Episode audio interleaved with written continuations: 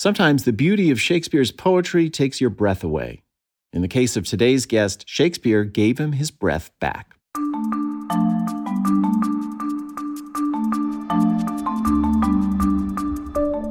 From the Folger Shakespeare Library, this is Shakespeare Unlimited. I'm Michael Whitmore, the Folger director.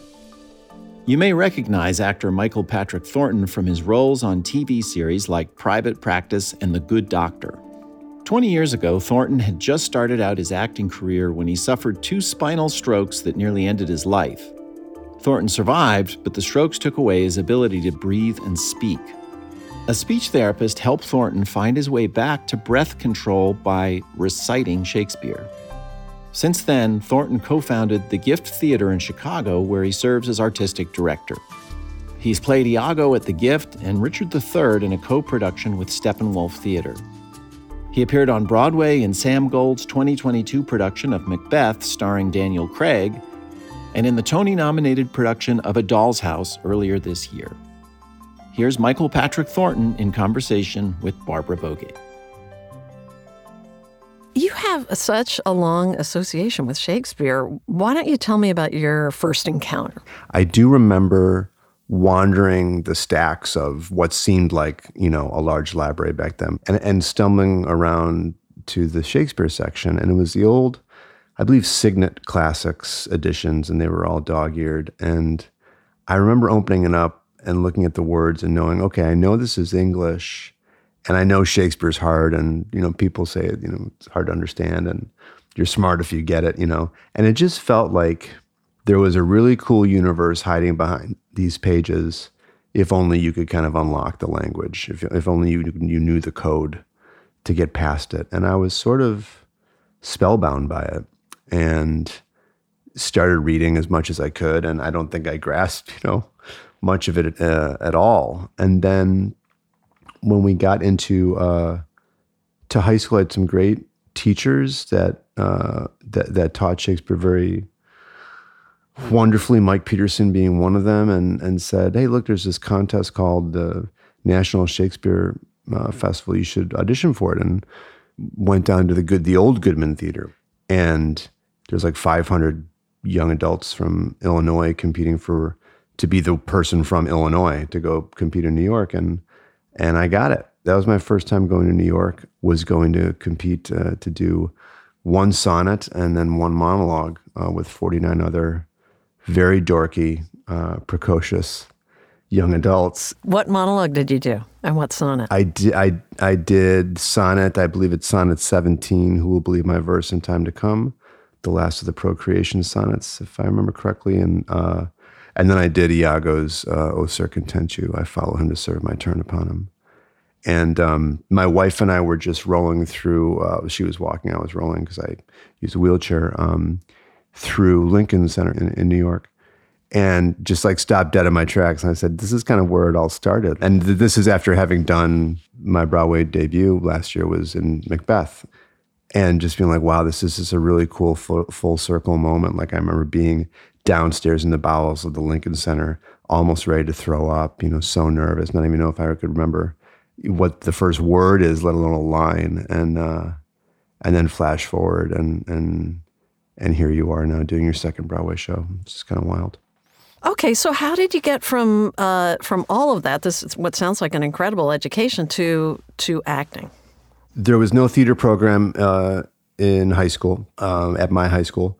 Um, so I did it at the uh, the girls' school down the road, um, which uh, which was great. um, I went For to an you, all-boys I school, bet. so that, yeah, it was nice. My buddy Rob was like, "What are you doing doing these park district shows? Come over here!" Like, you know, there's two guys in every musical. It's great.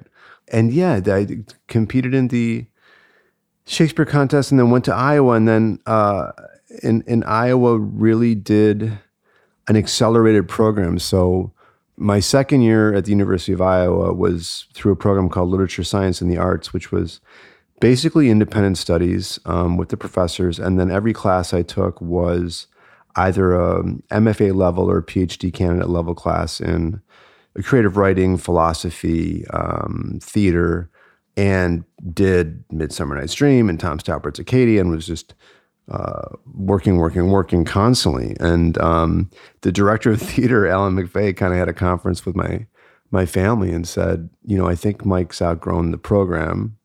And um, the sort of options that were unveiled were he can go for Juilliard, he can go for Princeton, or what if in his third year he went to a major city, goes home to Chicago or New York or L A, tries to make it, you know, um, get the equity card, get the SAG card, and and then see how that goes. And so I left. I left after two years, and it really was one of the, the best and most defining decisions I ever made in my life, because little beknownst to me and my family, of course, soon after I left in two thousand, I would only have three years to really try to make it before I got very sick.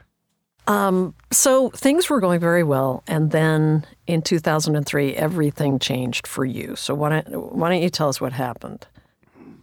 Well, um, on Saint Patrick's Day of two thousand three, after uh, a reasonable day of reverie um, compared to previous years, on our way home in my friend John's car, I felt a terrible pain in my neck, and within a half hour, I was on life support. Um, I was intubated. I was in a medically induced coma for five days, I believe. I woke up to a priest giving me my last rites, and uh, started to make a tremendous recovery. All four limbs moving, could could do some standing independently from my hospital bed. Was transferred downtown to R I C, um, the Rehabilitation Institute of Chicago, which is now called the Shirley Ryan Ability Lab. Uh, made a great recovery there, and then, you know, uh, a couple weeks later, whatever it was, spinal stroke, I had another one, and that one didn't have the decency to put me out all the way. Um, I wasn't. I was awake, but it felt like I was breathing out of a coffee stirrer, and uh, my diaphragm didn't know when I would run out of oxygen, so all of a sudden I had to learn how to speak again. so uh, yeah, Wait, twenty, twenty-four years old and just had my equity card. um, you know how everyone tells you when you when you have a loved one in a coma that you should talk to them because they they can hear, because hearing is last mm. uh, sense to go. So could you hear your family and friends talking to you? I could, um, and I call that period the dark ballroom of the soul. Because what it feels like is, picture yourself in a very large party room of all the chairs on the periphery where there would be a party. And then all of a sudden, like, the lights go out. And you know that the room is cavernous. And you know that, okay, there's probably forty steps to get to that wall. And I think the door was behind me. But you have no really sense of orientation anymore. And it feels very large and lonely and cold. And the the guests that you were talking to now are kind of outside the big, heavy doors. And all you can kind of capture is like their murmurings. Um, and then to further complicate that sense of isolation, I think most of us kind of go through life thinking like, okay, I have a body, and then I have a conscience, and maybe I have a soul, whatever that is. And so whatever that was, like the soul or the conscience, the piece of you that's aware that it's aware, the watcher, like if that was, let's say, a balloon inside, you know, my skeleton, that balloon was now like thirty feet in that dark ballroom above my body, still tethered to my body. So you had this dual realization while in the dark that your body was in serious trouble, because I could hear the sound of the uh, ventilator, which remains to this day the worst sound in the world. And so you'd hear that, and you knew that between that, in that moment of rest, that silence, that everything hung in the balance, your whole life hung in the balance. And the breadcrumb trail that I found, that I followed out of that dark ballroom of the soul, wasn't I need to wake up because of my family, or I need to wake up because I want to be a father one day, or I want to wake up because I want to marry my girlfriend. The thing that I followed out of that dark ballroom of the, of the soul was, I need to get out of this coma because I need to be an actor again. And since then, I've been unburdened by that sense of questioning, that imposters thing that we all go through, I think, at different po- points of our life. And, and that's a miraculous gift as well, to know for sure, mm, yeah, for whatever reason, this is the thing that I'm built to do. Wow.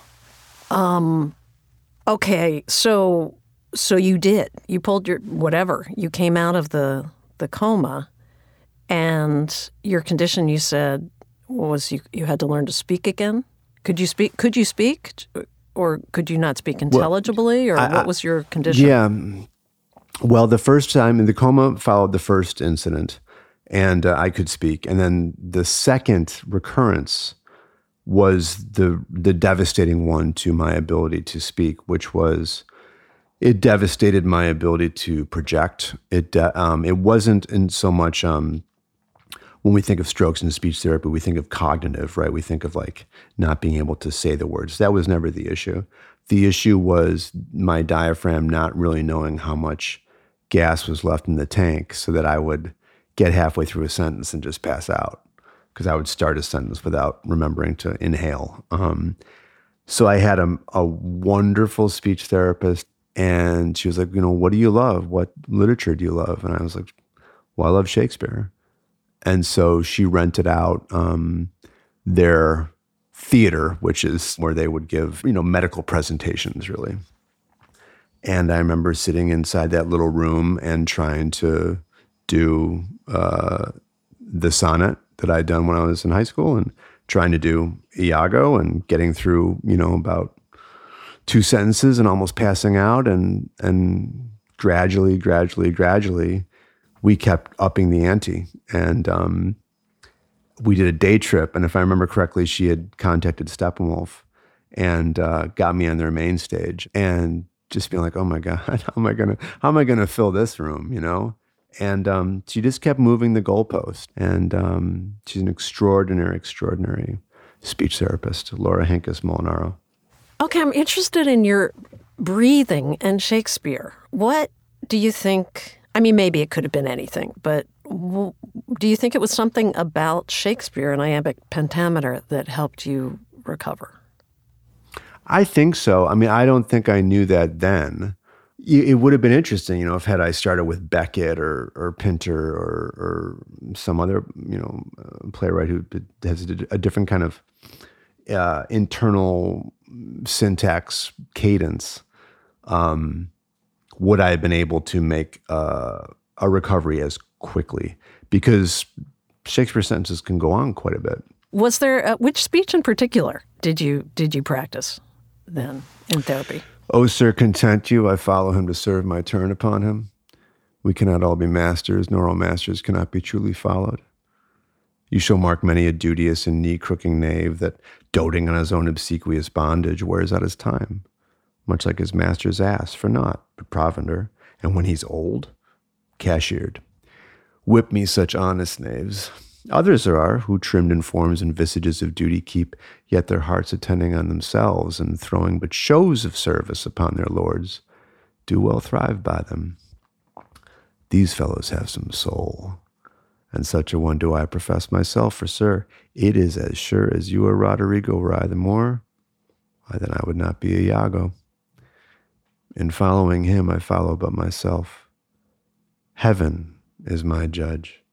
Not I for love and duty, but seeming so for my peculiar end.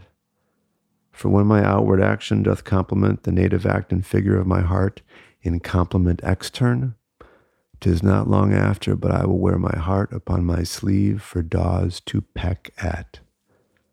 I am not what I am.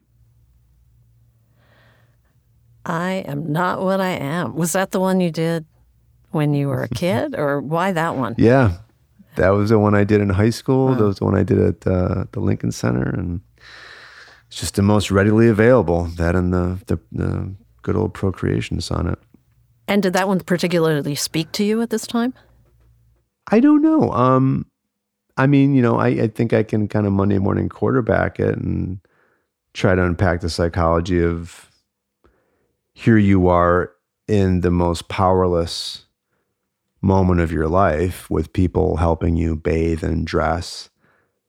And so it makes sense to me that the text that one would choose in that scenario would be this master villain confiding his, you know, plan to to somebody, a text that makes you feel powerful, a text that makes you feel in control. and a text that makes you feel like you're going to get revenge on a world that has wronged you. You performed Iago. I did, at The Gift. Yeah, what year? twenty fourteen, directed by Jonathan Berry. Wonderful production. Kareem Bandili played Othello. Ah, when you were performing that role, can you pick out any lines or any uh, insights that you had into the into the role that that drew on on that meaning of that of of Iago and that those those words for you at, at the time when you were rehabilitating? I think, you know, so much of the recovery was uncertain. And, you know, you would get, I have what's called, I'm, I'm an incomplete quadriplegic, which is a perfectionist. You know, I really hate that terminology because I'd like to be complete in everything. So an incomplete quadriplegic just means that you have, you have damage to all four of your limbs, and that the incomplete part means that the spinal cord has had some damage, but it's not severed. It's not, it's not cut, you know? And so that's sort of the good news in some ways, because the incomplete quadriplegics, some, you know, some walk with a cane. And so, you know, the medical staff couldn't really say, well, this is where we think you'll be in six months.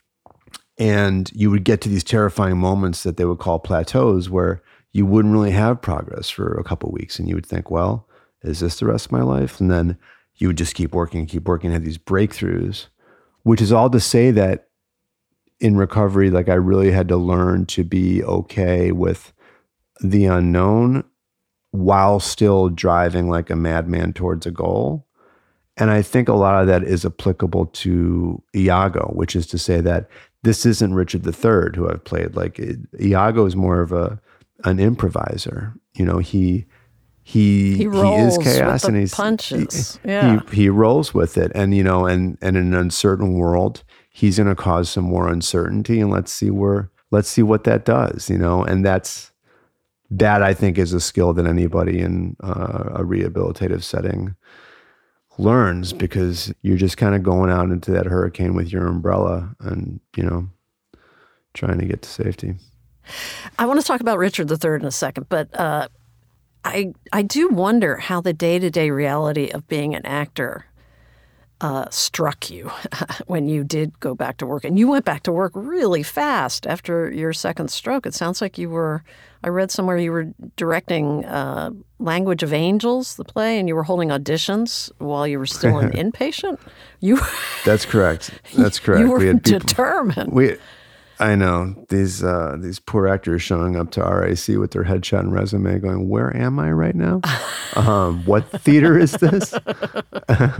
um, I didn't get back on stage as an actor until two thousand six in a one-person show called The Good Thief by Connor McPherson. That's three years, but you were auditioning, I imagine. And auditioning, I mean, you show up in all these weird places when you're an actor to audition. Sometimes they're offices or random floors of high-rises. That was my experience in New York City as a voice actor. So just physically, I imagine that that must have been hard for you in a wheelchair.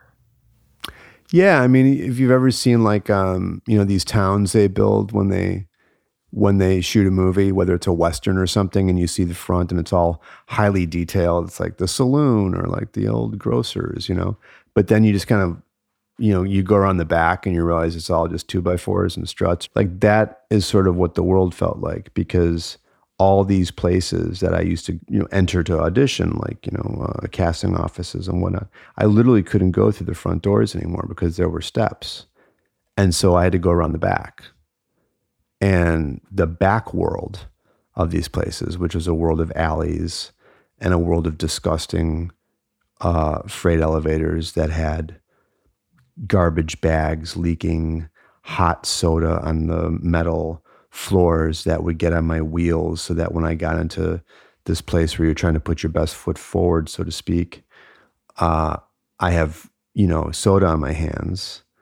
You know, that became the front of those buildings for me. And I had never even known that that side of the those buildings were there. I mean, of course, you know that intellectually, but, you know, n- none of those places were really set up for you being seen in your best light. So what does that do to you as an actor? Because that's a, a it's a fragile moment before you audition. Uh, and emotionally, I imagine you had to come up with a way to deal with this change in your in your well, life? Well, it teaches you that you're an afterthought. It teaches you that probably, you know, the designers of these buildings and the, you know, stewards of the profession would really not care if you would simply go away. Um, Were you angry? And I was angry, yes. And and still am at, at, at points, but you try to make it competitive and be like, I'm going to ride up to this casting director's office basically in a dumpster, and I'm going to outact everybody. I don't have the privilege of going to the bathroom beforehand. I don't have the privilege of going to check to see how I look.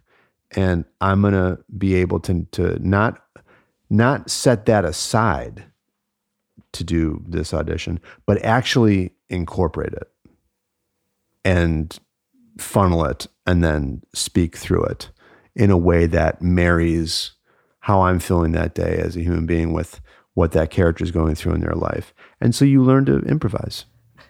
Weaponize it, it sounds like. I'm thinking you, yeah. you've been dealing with this for decades now. So have you seen change? I mean, we've heard a lot about uh, Broadway, for instance, becoming more accessible. I think the general public thinks, well, there are rules and laws about accessibility, so it must be pretty good. But my impression is, I don't know. No, I mean, since I've started, yes, the representation has increased. And now it, it is still a woeful paucity of representation. I mean, you're talking about the largest minority in the world and the least represented on T V and film and stage. You're talking about one in every four Americans identifies as being disabled, and yet still it's like, well, where are, where, it's like the Fermi paradox. It's like, well, where is everybody? Where are the wheelchair users on a, in a Super Bowl commercial? Or, you know, where's the, the series regular on the T V show that it's, the wheelchair is not a plot point, you know? Um, and it's getting better. And, you know, the the last two theaters I worked at, the Long Acre and the Hudson Theater on Broadway for Macbeth and A Doll's House, they bent over backwards to make those those spaces not just accessible, but but fun and accessible, and and gave me a sense of dignity um, going to my job. I mean, for Macbeth, they basically built up a different level for the stage that was all flat for me, and then built a dressing room with a shower and a bathroom off stage right, because there really wasn't a way for me to get to get downstairs. It was so small and so cramped. Like that's how, that's just how those theaters were built back then. I remember Daniel Craig coming into my room going, Jesus, this is bigger than my dressing room. So, you know. That must have been a great moment. You know, sometimes you. sometimes it pays to be disabled. But um, no, I think I th- I think it's it is getting better. And I think the next generation is going to have a much easier time than I did. Um, but it needs to get it needs to get far far better. It needs to be more disabled writers in writers' rooms and uh, disabled showrunners, and Uh, and not so that we can tell more stories about disability. I don't want to tell stories about disability. Um, I want to tell stories about humanity that just so happen to feature a wheelchair. Yeah, and let's talk about Richard the Third, uh, which was staged by The Gift, by your theater. And first, tell me about the concept for the production and what prompted it. Well, I would go down to, uh, to then R I C, now the Shirley Ryan Ability Lab, just to work out or see what they have, you know, cooking in terms of rehab theory. And there was this sort of wild machine called an exoskeleton, which it's sort of like a, a little bit of a chair that has leg attachments that you sit in, strap in, and it stands you up and it'll walk you. So I started training on this thing, and I thought, wouldn't it be wild if Richard thought, you know what, I think if I could only get vertical, if I can only look like them, then they'll love me. Then they'll then they'll see what they've been ignoring all this time. If if Richard himself sort of makes of an ableist fallacy, right? So we did this production at, at Steppenwolf's Garage, directed by Jessica Thebus, where our entire second act lights up after intermission, our Richard standing in this fearsome, creepy looking, insect-like looking exoskeleton that would make this very kind of like mechanical whine when it would step. And so our, our Richard, you know, started in the wheelchair and ascended into the exoskeleton and literally ended dying on the floor on his knees. How, what was it like for you, that first performance, standing up on stage? Wild. I mean, here are these actors in this production, many of whom, uh, many with whom I've acted for over a decade, for our entire collaborative vocabulary, they've been towering above me, and I've been literally looking up to them. And now I am absolutely dominating them physically. And to feel that, to feel that, you know, and, and all the complicated emotions that go with that, and th- that it's powerful, and then why should it feel powerful? Um, it was very complex. It was very complex for me as the actor, and it really brought complexity to that production. Did your Richard change, do you think, being upright and at eye level or, or above the rest of, oh, of yeah, the cast? Oh, yeah, I think so. I think in so. In what way? You know, w- well, in one way, you are different, and you know that you're being seen differently by both your friends and also, you know, your colleagues. And at the same time, you feel more vulnerable because you're only able to do this by virtue of this brilliant engineering, and you're strapped in, and all someone has to do is go up to you and kind of give you a a, a moderate shove on your shoulder, and you tip over like Herman Munster. So you feel this weird collision of of uh, of a very fragile power of being exposed and also being defiant. Appropriate for a king. Yeah. yeah. And, and it's it's wild. I, to, to, that when that curtain would open and I would see, you know, subscribers to The Gift or, you know, former directors or teachers, you know, they would look, there was this look of awe and pride, you know, and, and, and I get that. I get it one hundred percent. To see someone who kind of almost died twice and who had worked so hard. And at the same time, I'd be like, why are you proud of me now? Mm. Because I'm standing. And I think like a lot of the narratives we've seen around disability are like triumph of the human spirit. You know, when are they going to walk again? That doesn't really serve anybody. Mm. You know, I think the more we can live in context-less dramaturgies where walkers or canes or, or, or, or wheelchairs can simply exist unexplained, uncontextualized. It puts the audience into a, an interesting juncture where they have to decide to spend some mental energy trying to decipher why that person uses a wheelchair or whatever, or just give up and accept it. And I think when that happens, something really beautiful happens, and and humanizing happens in the theater. So I think we need more of that. Thank you so much. This has been so wonderful talking to you. I really en- enjoy it. Thank you so much. This is a great conversation.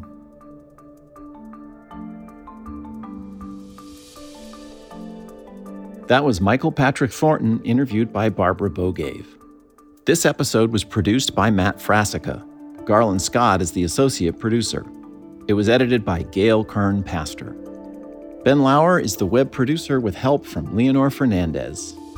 We had technical help from Daniel Roth in Chicago and Voice Tracks West in Studio City, California.